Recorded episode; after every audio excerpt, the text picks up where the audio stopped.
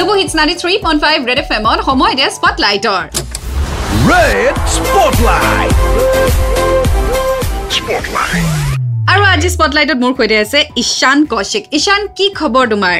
মোৰ পাহিবা ভালেই। তোমাৰ কেনেকুৱা? মোৰো ভাল। তোমাৰ বিষয়ে আমি জানিব বিচাৰিম। ক'ত থাকা কি কৰা তোমাৰ বিষয়ে কোৱাচোন?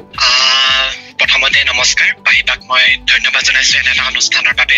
এই আমাক সুযোগ দিয়াৰ বাবে। মই যোৰহাটৰ হয় আৰু মই বৰ্তমান বি এ ফাইনেল দিছো বৰ্তমান ঘৰতে আছো। ক'ৰ পৰা দিছা পৰীক্ষা? মই মৰিয়নী মহাবিদ্যালয়ৰ ডিব্ৰুগড় ইউনিভাৰ্চিটিৰ আণ্ডাৰত দিছো। অ'কে বঢ়িয়া বঢ়িয়া। চ' নেক্সট প্লেনিং কি? এতিয়া কি কৰিম বুলি ভাবিছা? মই এম এ কৰিম কিন্তু তাৰ আগতে মই এবছৰ ব্ৰেক ল'ব লাগিব। মানে মই অলপ কিবা এটা কৰিব বিচাৰো নিজেই মানে। সেইটো কাৰণে মই অলপ এবছৰ গেপ ল'ব বিচাৰিছো। আচ্ছা অ'কে চ' যি তোমাৰ পৰিকল্পনা সেয়া ছাকচেছফুল হওক। আৰু আজি স্পটলাইটত তুমি কি শুনাম বুলি ভাবিছা? মোৰ অতিকৈ এটি প্ৰিয় কবিতা বংগহৰদেউ আহ, নৱনীতা গগৈ মোৰ বাই লিখিছে আৰু আপোনাৰ কথা কৈছিলে আপুনিও হেনো বা ভাগৰ কবিতা আবৃত্তি কৰিছে। অ' ফেচবুক আৰু হেৰিত দিছিলো চাগে। এটা সময়ত খুব কবিতা আবৃত্তি কৰিলো চবেই লিখা তেতিয়া। চাগে কৰিছিলো হয় হয়। চ' ঈশান আমি ডেফিনেটলি এতিয়া তোমাৰ কবিতা শুনিব বিচাৰিম। নমস্কাৰ। আজি মই স্পটলাইট অনুষ্ঠানত পৰিৱেশন কৰিব লোৱা কবিতাটো বংগহৰদেউ আমি সকলোৱে জানো আইদেউ সন্দিকৈ এটি পৰিচিত নাম। এগৰাকী অভিনেত্ৰী আমাৰ অসমৰ প্ৰথমগৰাকী অভিনেত্ৰী তেওঁকে সুঁৱৰি নৱনীতা গগৈৰ কথাৰে এয়া বংগহৰদেউ তাহানিতে উৱলি যাবলৈ লোৱা জুপুৰিটো দেউতিয়েই বেলিটো ঘৰ মোৱা হয়। আইদেউৰ জুহালত ৰাতিলৈ হুমুনিয়াহবোৰ নিয়ৰ সৰে নাই তেওঁ আজিও নাহিল।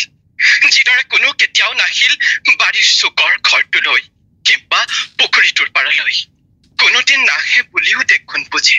তথাপি নঙলা মুখত অপেক্ষা কৰিয়েই থাকে আইদেউৰ অশ্ৰুবিহীন চকুজুৰিয়ে। জানোচা কোনোবা মানুহ আহে হেৰা সম্বোধনৰ ভাষাবোৰ বৰ গধুৰ নহলেনো কালিলৈকে সুখী থকা সম্পৰ্কবোৰ বুজা হৈ এনেকৈ সৰি পৰেনে? আইদেউৱে কৈ উঠে।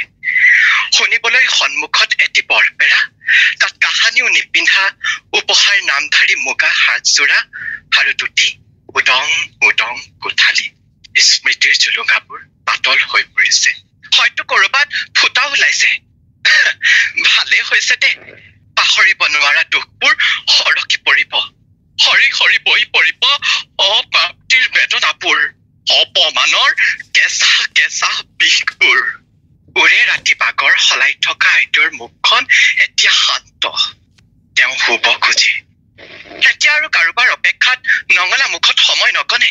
দুৱাৰত হেঁচা পৰিলেও উদং ঘৰটো সৰি পৰিলেও হাজুৰি আইদেউৰ অভিযোগহীন দুচকুত প্ৰশ্নবোৰ ওলমি নাথাকে। আইদেউ এতিয়া টোপনি গল।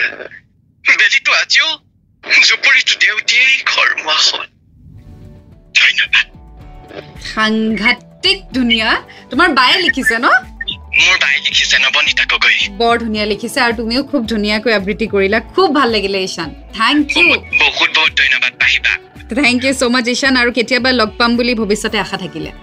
নিশ্চয়কৈ লগ পাম পাহিবা। মই তোমাক ইনষ্টাগ্ৰামত মেছেজ দিছো তুমি মোৰ চাই দিবা খালি অ'কে ঠিক আছে। Thank you bye bye bye bye thank you চ' এয়া আছিলে আজি আমাৰ সৈতে Ishan Kaushik. And red F M বাজাতে ৰহো